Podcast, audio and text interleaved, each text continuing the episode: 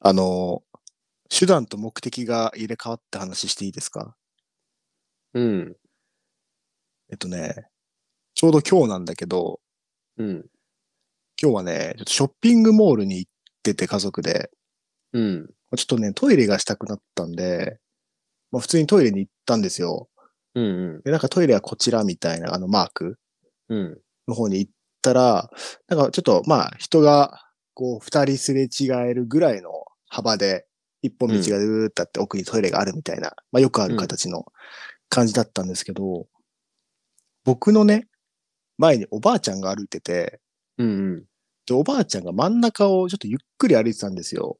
うん。うん。で若干こうなんていうの、手を広げて歩くというか、 ジョイマンみたいな。 そういうことそう、そうなんか、here we go, come on って言ってて、おばあちゃんがね。うんで、ちょっとね、トイレ早くしたかったから、抜かしたいなと思ってたんだよね。うん。で、なんかこう、うまくこう、横から抜けないかなってやりつつも、おばあちゃんなんかで、もうなんか真ん中歩くし、若干こう、よろよろよろしてるし、うん。なんかね、ぶつかるのも嫌だから、抜かせなかった、全然。うん。うん。でもなんかちょっと、結構ほんと歩くの遅くて、うん。うわー抜かしたいなと思って、しばらくこう、なんかこう、なんていうの、フェイントのあの、なんかかけるみたいな、右手左行ったり、うん。してたら、気づいたら俺女子トイレ入ってた。いや、怖くないですか、まあこれ。入れ、入れ替わったっていうかね。いいや、やわかるよ。それに熱中してて、女子トイレ入ったかと思ったら、本当に入ったんだ。そう、だから俺は早くトイレにい行きたいという目的の手段としておばあちゃんを抜かすことを選んだのに、俺おばあちゃんを抜かすことが目的になってて、気づいたら俺女子トイレ入ってた。やったね。達成感あった。あった、すごい達成感あった。これが目的と手段が入れ替わる瞬間か。真夜中のカフェイン。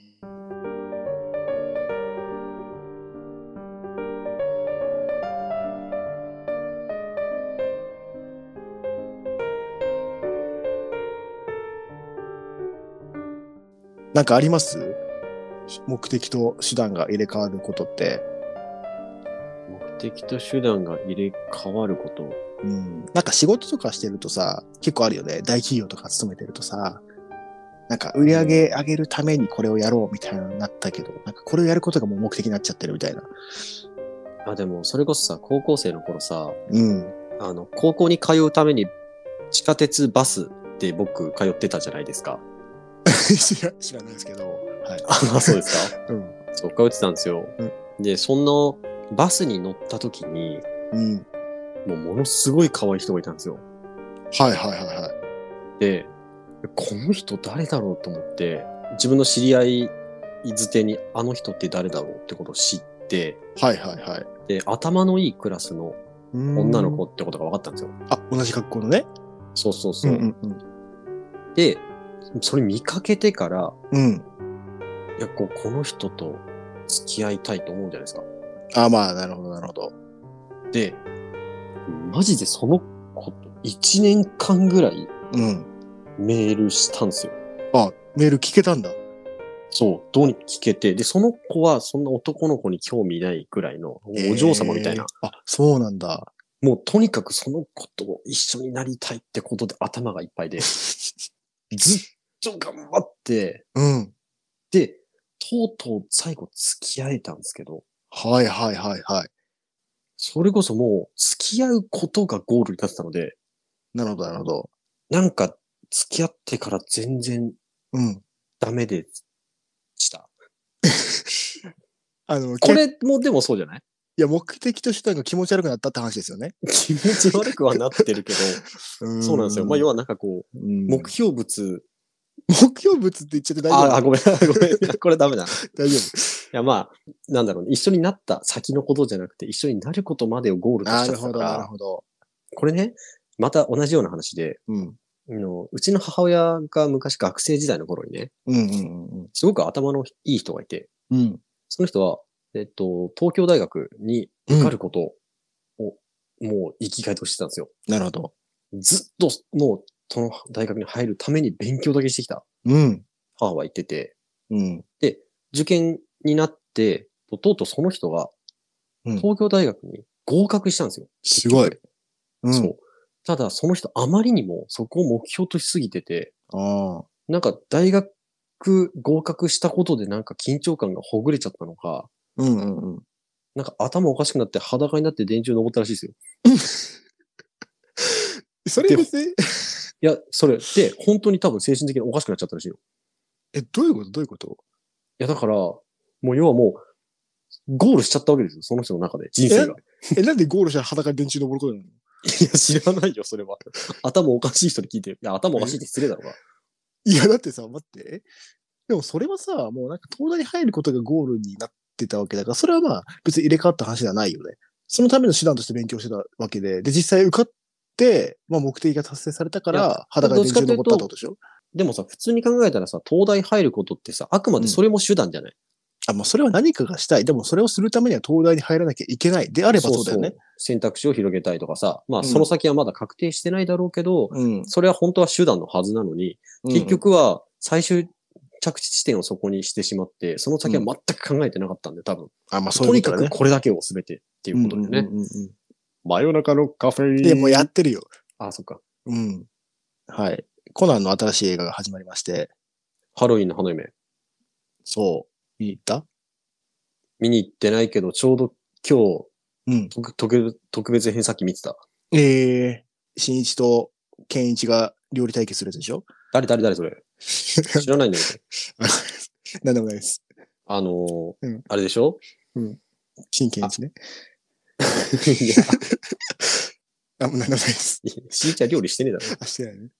そう、あの、前回のさ、あのヒーローの弾丸だっけ俺、あれもちゃんとね、映画館見に行ってんだよ。あ、安室さんのやつね。そうそうそうん。うんう。まあ、今回もまた出るじゃない。うんうんうん。で、あの、警察学校編でしょあ、そうなんだ。そこか。警察学校の話と、あと、高木渡ると佐藤刑事の結婚式。いああー、あ、あの人たち結婚してんのや、の結婚をするの。その話なのよ。あ、するんだ、もだから、花嫁。う。ななるほど。多分。あ、それが映画化されるってことで、そう、それが映画化されるから、最近ずっと、その、伊達渡るって人がいるんですけど、うんまあそういう人とか、うんあと、安室徹さんいるじゃないですか。うん。わなんで、なんでさ、安室徹さんは安室徹さんなのに高木刑事だけ高木って呼ぶの いや、高木刑事はもう高木だろ。高木を呼び捨て あれよ、いなんか呼び捨て OK な感じすんじゃん。あのさ、俺前、前の職場で白鳥刑事に似てるって言われたことあるよ。まあ、白鳥刑事も、あの、馬顔だもんね。なんでそういうこと言うの何傷ついてんねん。今に今に始まったことじゃないだろ今に始まったことじゃないから傷つくんだろ。う。 はい。いや、まあ、あの、来週ぐらいには見に行こうかなと思ってますよ。ちょっと感想今度聞かせて。そうだね。コナンね、コナン大好きだからね。うん。だね。じゃあ今日はね、ミステリー会ということで、僕が今回は持ってきてるんですけど、じゃあタイトルコールするよ。うん。ボビー・ダンバー事件。誰誰それ大丈夫今ので。いや、うんいや、まあ大丈夫だけど、今のは誰、誰の真似だったえボビー・オロン。のモス 超えてくんだよ。 いや、ちゃんとモスって言わなきゃ。いや言えないんだよ。俺そそういうのじゃないから。事件の名前言いたか ったから。ふざけんだよ。いや、超えてくんなよ。いや、超えてもいねえよ。超えてくんなよ。二人も地上スレスレのクオリティでしかできないんだよ。はい。あの、ボビー・ダンバー事件ですね。ほうほうほう。今回はね、アメリカの失踪事件ですね。うんうんうん。はい。これちょっと話していきたいと思います。はい。 1912年8月、アメリカ・ルイジアナ州オペルーサスのレッシーとパーシーのダンバー夫妻は、レッシー・ダンバーとパーシー・ダンバーってことですね。うんうんうんのダンバー夫。妻は、息子のボビーとアロンゾを連れ、スウェージ湖に行楽に出かけました。ちょっとなんか横文字多すぎてすでにわかんなくなりそうなんだけ ど。なにそれ、ボーイビオルゴンがえ、えっと、パーシー、え パーシー じゃない。あパーシーってトーマ、気がしちゃったもんね、そうパーシそういるいるいる。えっとね、ごめんね。えっと、ダンバー夫妻、レッシー・ダンバーとパーシー・ダンバーの夫 ー。妻。じゃあ、レッシーとダン、ダンバー レッシーとダンシーじゃないんだよ。あ、そっか、はい。なんか名前も似てるからこうややこしいね。確かレッに。シレッシー・ダンバーとパーシー・ダンバーの夫妻が、息子のボビーとアロンゾ、アロンゾね。うん、ボビーとアロンゾ、二人息子がいて、うんうん。そのふ二人、つまり四人で、スウェージ湖、湖ですね、に行楽に出かけました。ほうほうほそしてなんと、そこで4歳のボビーは忽然と姿を消してしまいました。おうえっと、ボビーとアロンソが息子二人いて、そのうちのボビーが消えたってことですね。ボビーが兄じゃんいや、ボビーはね、弟。あ、弟なんだ。そう。で、失踪地帯一帯、一帯はうん、湖を含め徹底的に捜索が行われましたが、その幼い男の子、ボビーの行方に関する有力な手がかりは発見されることはありませんでした。まあ普通に消えて手がかりがなかったってことね。そう。しかし、ボビーの失踪から8ヶ月後、警察がダンバー一家を訪ねてきます。ほう。夫妻は警察から驚くべき良い知らせを受けました。うんうん。ボビーが無事元気な姿で発見されたというのです。 8ヶ月後に。はい。無事ではねえだろ。なんだかで無ら、い事っや、て。じゃあ無事発見されたからよかったって話。い や、ボロボロで発見されたんだったらいい知らせではないじゃん。いや、でも8ヶ月後だよ。8ヶ月後に、いや、無事発見しましたよって。いやもう正直、負債もちょっと諦めて心の整理ついてきてる時期だとい思やう。、だからさ、よかったじゃん。はい、終わり。あ、え、私、ってことは、え、何ボじゃあじゃあビーの子供部屋多分もう結構勝たされてる段階に入ってると思うよ。いや、もう勝たされてるって北海道弁言うね。あ、あ、そうなのでね、ボビーはミシシッピ州出身の行商人、ウィリアム・キャントウェル・ウォルターとうん歩いてるところを発見されて、無事保護されて、その行商人、ウェルターは逮捕されました。 うん、かわいそうだね。うん。しかし、ウェルターは、その男の子はボビーではなく、うん。ブルース・アンダーソンという名前で、友人、ジュリア・アンダーソンから息子を預預かるように頼まれていただけだと主張しました。ボビーマジか。ボビそう、ボビーではなく、あのブルース・アンダーソンだと言ってるんですね、この行商人は。名前、名前気に来なかった。いや、名前の話、うんでダンバー夫妻は大急ぎでミシシッピ州に息子を駆けつけ、迎えに駆けつけました。うん。しかし、その男の子を見たんですけど、その男の子が本当に自分たちの息子であるのかどうか、夫婦にさえわからなかったそうです。は4歳で消えて8ヶ月。まあ、成長は著しいですからね、確かに。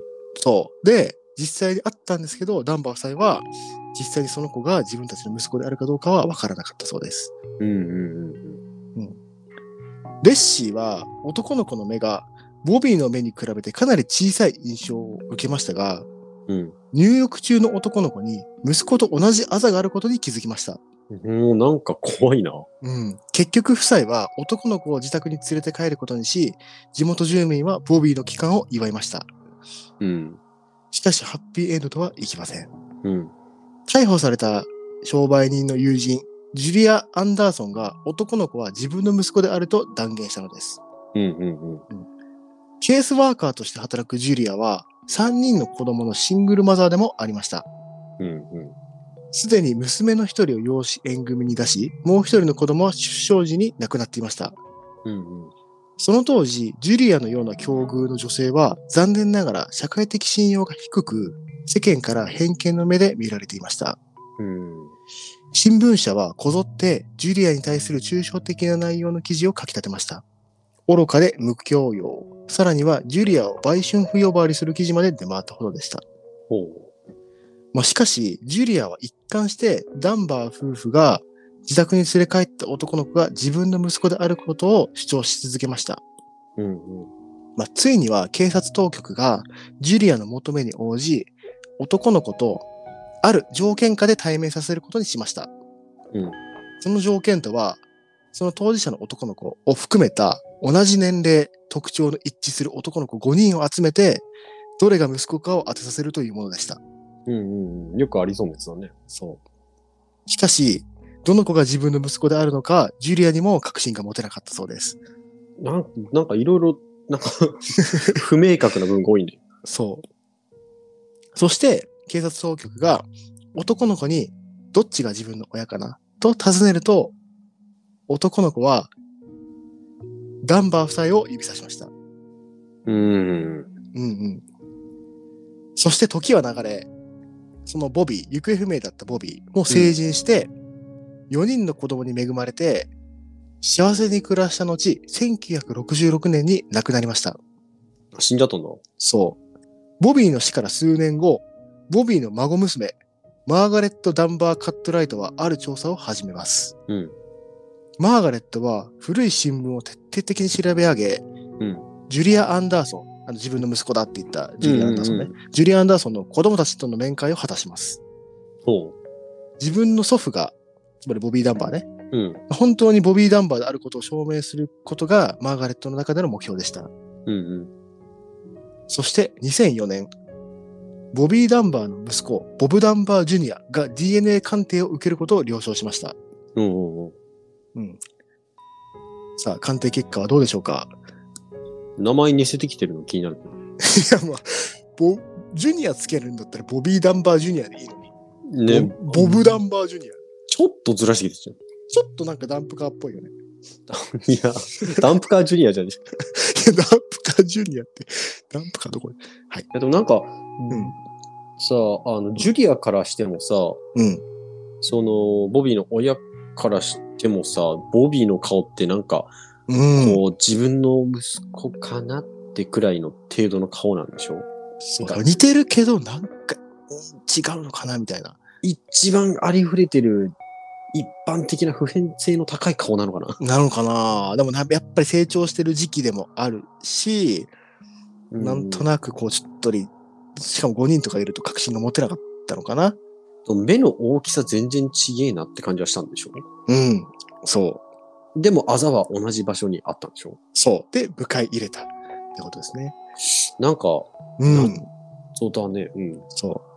で、まあ、2004年、ボビー・ダンバーの息子、ボブ・ダンバー・ジュニアが DNA 鑑定を受けることを了承しました。うんうん。で、鑑定結果なんですけど、ボブ・ダンバー・ジュニアと、ボビー・ダンバーの兄弟であるアロンゾ・ダンバー、あロン最初にゾ、うんううんん。弟ね。あ、お兄ちゃんか。そう、アロンゾ・ダンバーには一切の血縁関係がなかったことが分かりました。誰だよ、じゃあ、そいつ。昔警察が発見したダンバー、発見してダンバー夫妻に引き渡した男の子はボビーではなかったことが判明しました。 ちょ、ちょっと待って。それすげえ思うんだけどさ、うん。 そもそも何の根拠があって警察は8ヶ月後に発見しましたって違う子を連れてきたのいや、だから似てたんでしょ、特徴が一致したってことで、ある程度やっぱり似てたってことなのかな。でも、お母さんお父さんからしたら、あんまボビーっぽいけど、どう だろうって感じぐらいだった。いや、そう。だから、まあ、実際、あの日、スウェー事故で一体何が起きたのか、真相は未だに謎のまま、ダンバー夫妻が育てた男の子がボビーでないのであれば、まあ本当のボビーには一体どこに行ったんでしょうはい 本当のボビーは一体どこに行ってしまったのでしょうかというそうおだよね話ですね。えっと、で、なんかいろんな説があって、一番最後に今さ、あの、確かに、本当のボビー確かにどこ行ったんだろうと思ったけどさ、うんなんかそもそもこう、話の途中ですり替えが起きてて、全然ボビーじゃない人の話しててほしいな。 そうだよ。最初だ、ボビー入れくなったままだったっていうことを、確かにこれなんか、最後のオチとしていいね。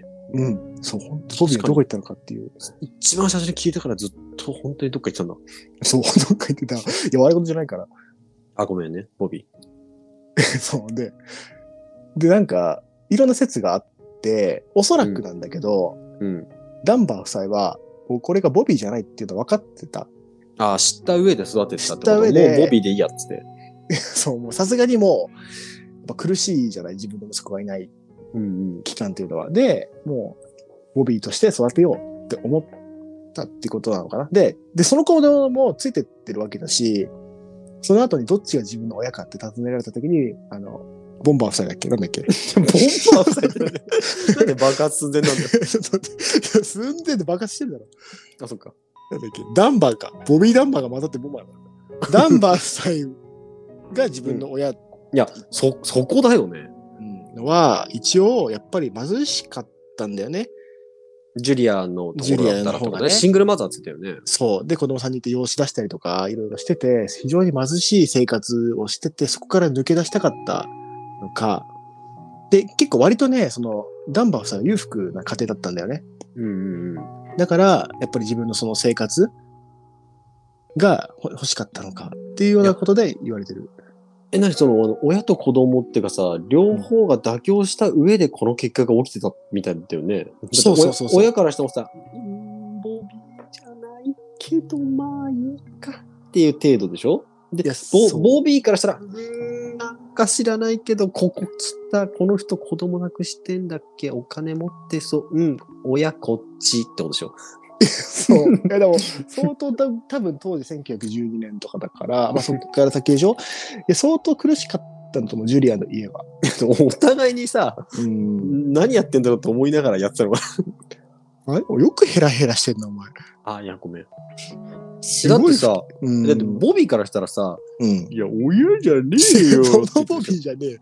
ゃん。あ、そそっのボか。ビーじゃない。そのボビーじゃない。ナイジェリアのボビーじゃない。あ、そっか。ナイジェリア出身じゃないから。っていうわけでしょ。あこうそう逆にさ、うんアロンゾはどう思ってたのうわ、なんか全然ちげえやつ来たって思って。いや、だから思ってたと思うけど、やっぱり悲しさゆえにちょっとおかしくもなったのかな。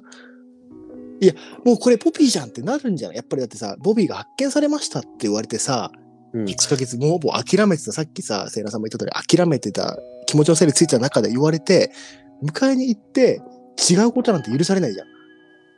いや、まあ逆にさ、うんあ、お弟帰ってくる見つかったんだ。ああ、ボビー。あれボビーああ、うん。元いや、これ多分、太郎、あ太郎じゃない。いや、多分だろうだね。いやあのね多分だけどあ、、そう、だろうだね。絶対ね、アロンゾはね、あの、日常生活の中で、本当のボビーしか知り得ない情報をちょくちょくジャブ程度で打ってたと思うよ、ボビー。いや確かに。 そういえば、あの時、母さんってなんて言ってたっけみたいな質問とかしてさ、うんボビーが、うーんってなったら、はい、子供じゃない、確定しましたってなるよね、絶対。なるなるし、多分もうみんな薄々それは分かった上で生活したと思う。あの、ボビーが嫌いな食べ物をさ、ボビー、確かピーマン好きだったよねって言った、あ、うん、好きっつってうん、本当のボビーはピーマン好きじゃねえんだってなったでしょ。そうなんかドラマあるあるみたいな。もう策、策をね、何回も絶対やってたと思うよ、アロンゾは。いややってたでしょ。うん。いやだからこれだからってさ、自分のさ、兄弟がさ、あの違うって絶対気づくじゃない。いや、だってそうだよね。お互い兄弟いるしさ、うん。お互い兄弟失踪してさ、うん。帰ってきたってなって、絶対ちげえってなるよね。なるし、ちょっと怖いよ。もし違ったら、一緒に生活するの。 まあ、ただあれか、当時ボビー4歳ってことは、少なからずアロンゾは5歳以上だよね。そうだね。まあ、曖昧か、その辺は。なんかお兄ちゃんっぽい人だったらお兄ちゃんっぽい、っぽくなんのかな。まあ一応そ、あんまりそんな記憶ないのかな。そこら辺の。当時のって、アロンゾからしたら。まあ、そうか。 5歳でしょ俺5歳の記憶ないもん。 5歳の記憶。いや、僕、幼稚園で一緒だったヒデちゃん家で一緒にゲームしてたよ。いや、その程度の記憶ならいいんだよ、別に。で、ヒデちゃんが本物だったかっていうと、まあ、わかんない。それ他人だからね。まあ、そうだね。どのヒデちゃんが本物かわかんない。 そうだね。うん。でも最近週一でちゃんと MC やってるじゃない。いや、そっちのヒデちゃんじゃねえよ。タイムショックの方だろ、それ。いや、もういいんだよ。別に答え合わせしなくて。あ、そっか。 他の番組で答え合わせしてこなくていいんだよ。その番組出てこなかった。え週 1? 週一。ごめんね、タイムショックが出てくる時点でもう古いよね。古い。中山ヒデちゃんでしょ中山そのヒデちゃん。うん。週一。あの、なんか、秀でてるところもないけど、なんか、ダメそうなとこもない、すごい当たり障りのない MC ができる人でのヒデちゃんでしょヒデてないじゃん。いや、うる さいな。ヒデてないのヒデちゃんなのいや、秀でてなんか、秀でてないちゃんじゃん。あ、笑っちゃった。しょうもないところで笑っちゃっいいんだよ、もた。ヒデて、ヒデてないじゃん。ちょっと面白い。う。ひいや秀でてないちゃんね。全然関係ないじゃん。盛り上がってるじゃん。あ、そっか、ごめん。はい。ヒデちゃん、ヒデてないちゃん。もういいやで、えっと、秀でてないちゃんはどうなったんだっけひでてないちゃんじゃない、ひでちゃんだ。あ、そっか。いや、秀ちゃんの話でもねえんだよ。ちょっと待って あれか。いや俺だよ。あ、ボビーか。あ、そうそうそう。ボビーは、だから、結局、多分ね、どさらわれたのか、なんかそのちょっといなくなっちゃって、なんか、どっか川とかに落ちちゃったのか、 いや、なんかすごい雑だけど。わかんなくなりました。あれさ、うん。でもその日、いその行楽に行ったのってどこに行ったんだっけみ、なんか湖。湖か。いやー、まあ、死んじゃってるよね、どう考えても、そのうん、時多に。分足を滑らして湖に落ちちゃったのかなとは思うけどが。一番予測できるものだよね。そ多分これその後、湖しっかり捜索したら多分、あの、ヒデちゃんの下に出てくるよ。あ、ヒデちゃんじゃ ない。えっと、なんだっけ。えっと、ボビーか。ボビー、 ひでちゃんいいんだ。忘れる。あの、本物のボビーの亡骸が多分出てくるよね。出てくると思うか、誘拐なのかわかんないけど、そんなところで。うーん、ねまあ、どっちにしても目離しちゃいけないってことだよね。いや、ほんと怖いよね。子供って本当に気づいたらいなくなるからさ、ほんと危ないじゃん。神隠しとかよくうん。言うけどさ、でも結局これってさ、責任を負いたくない親がさ、数秒しか目離してないって言ったら、それが事実になって神隠しになっちゃう可能性もあるよね。実まはあね結構目離しててさ。ああるあるだね、それは。うん、と思うよ。だからボビーも実際はね、わかんないよ。もしかしたらアロンとかやったかもしれないし。ああー、あーなるほどね。あうん、アロンゾがちょっとふざけて、あ水見近くで遊んでて押して、溺れちゃったみたいなね。そうそうそあう。ーね、遊んでて消えたけど、アロンが黙ってて、うん8ヶ月後に戻ってきたから、そんなバカだ でもこの事実を知ってるのはアロンゾ私自身しかいないからこの子を弟にしとこうって感じだよね。うんなるほどね。あり得るかも。うんで。そういうことにしましょうか。いいですかあそんなもそんな感じの結論ですかうん。結論としてはそういう感じかな。なるほどね。うん。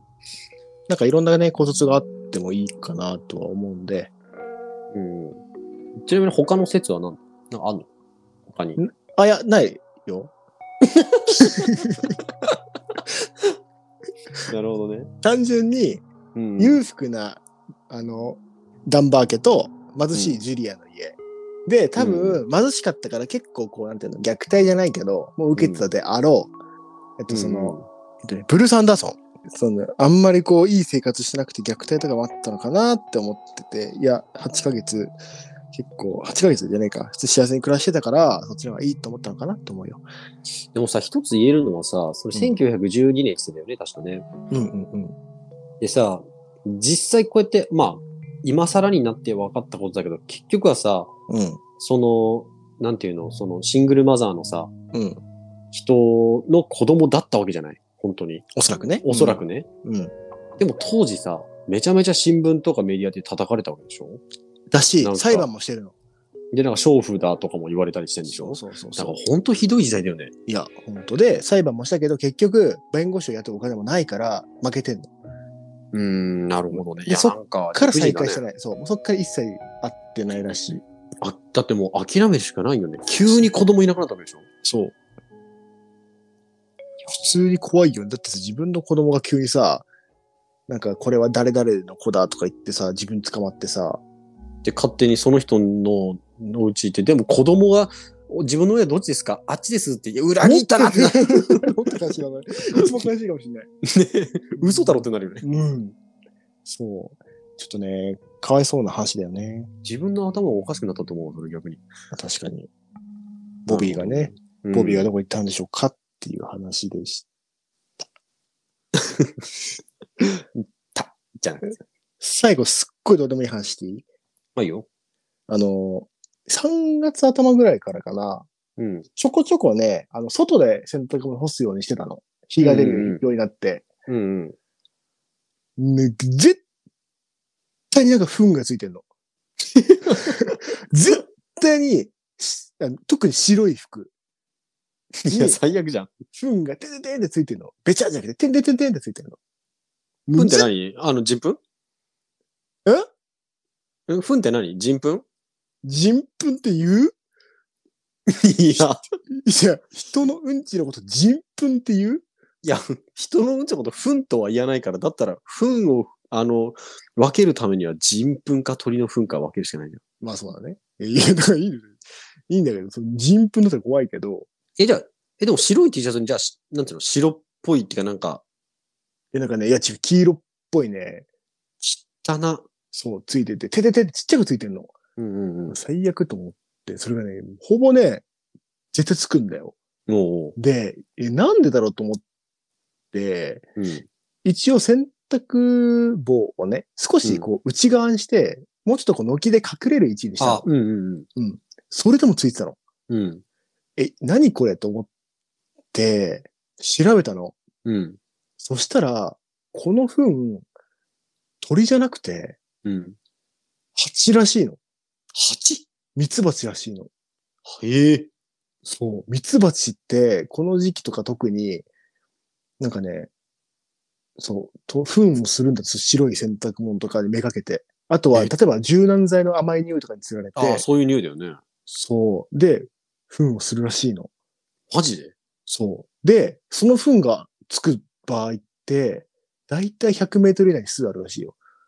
え、えー、マジで怖くないあ、でもミツバチでしょミツバチ。ミツバチちゃんは結構可愛いじゃん。可愛いけどさ、あんまり害ないじゃん。あ、そう、あんまり害ない。毒ないからね。 なのに害出てんじゃん。出てるよ、糞だよ、やばい。えー、八郎フンなんだ。そう。めっちゃ怖いと思う。だからね、最近ね、うちの周り干してないのみんな、どこに作ったんですと思って。へえ。じゃあ、もう普通に家の中で。もう家の中。いや、もともとそう、家の中だけどさ、今時期ってさ、暖房も冷房かけないじゃん。うんうんうん。だから中途半端でさ、だからほんと最近はほんと天気いい日に1時間だけ干すとかにしてる。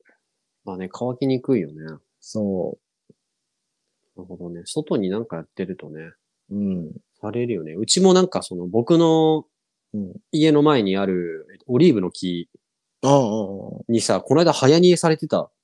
あれ、 あれ、知らんから、早煮えとか。いやね、モズの早煮えっていう言葉があって、うん。なんかこう、餌とかが多く取れた時だけに、うんうん餌を貯蔵、えー貯蔵する的 な意味で、うんバッタとかを木の枝にぶっ刺すんですよ、モズって。そそれれさされれててたんた。ですよ、うちのうんオリーブに。ババタタさ、刺さっててびっくりして。い 食べたんでしょや、食べてねえわ。食べてないの文字じゃねえんだから。ああ。なんかね、本当あの、へえ上向きの枝に思いっきりお腹に綺麗にぶっ刺してるんですよ。怖っ。やだ。あれ、逆に人間はできないらしいんですよ。人間がやろうとすると多分、うんこう、力加減とか場所とか含めて、うん。絶対にこうバラバラになっちゃうというか、ああ、なるほど、ね。ちぎれちゃうんですよ。うんうんうモん。ズはそれ的確に中心軸捉えて枝にぶっ刺すんですよ。すごっ。そうだからあれは完全にモズにしかできない。早煮えっえ。すよね。早い生贄で早煮えっすよ。あ、なるほどね。え、それって後で食べに来るってことお腹空いた時に。そう、本当は多分そうらしいよ。へえ。あとなんかまあ、一応これは一説なんだけどね。うんうん、なんか、 本当は貯蔵するためにっていう意味もあるし、なんかそういう儀式的な意味も、もしかしたらあるかもとはなんか、なんか調べたら時出てきたけどね。へえ、なんかそれあれみたいだね。ヒグマの、なんか、後で餌食べるときに、あの、餌を地面に埋めるみたいな、みたいなね。みんななんかそういう、なんかね、やっぱ修正があるんだろうね。ね。そう生き抜くための。ね。というわけでですね、まあちょっと、えっと、今回はまあ尺、まあもう30分は超えてるか、うん尺的にあれなんですけど、まあ、なんかね、そのミステリー紹介するのを最後にちょっとつけたいなとか思ってるので、そのおすすめのミステリーとか、ね。小説って話だよね。そう、それさ、何がいいのかななんか、本当はアンケートでも取りたいんだけどね。あなんかこう、取れる小んだよ説がいいのうか、んドラマがいいのかとかさ、ツイッターでアンケート取れなかったっけアンケート取れる。ああ、けやどったらいい、じゃんまあ、今、それほど人いないから。やってみ、やってみ。1とかで100%、0%みたいな。はず。出るかもしれないから、やってみてよ。ちょっとやってみて。まあ、そうだね。まあ、ちょっと、 そういうコーナーはうん。設けようと思うので、なんか、そうだね。あの、こういうおすすめ聞きたいなとかあれば、うんうんうんうん。言ってくれれば嬉しいです。ぜひぜひ、あの、本当 DM とか質問箱とか、本当嬉しいんでね。うんうん、本当に、いつでも何でも、おはようとかでもいいんで送ってください。に。そうっ すね。はい。絶対返さないんで。あじゃねえかい。はい。というじわゃあけそんなで、感じで。はい。ありがとうございました。あありがとうございました。あ、ちょちょっと待って。はいはいはい。 今日自己紹介してなくないあ、じゃあ自己紹介お願いします。はい、皆さんこんばんは、セイランです。はい、こんにちは。外苑です。はい、ありがとうございました。はい、ありがとうございました。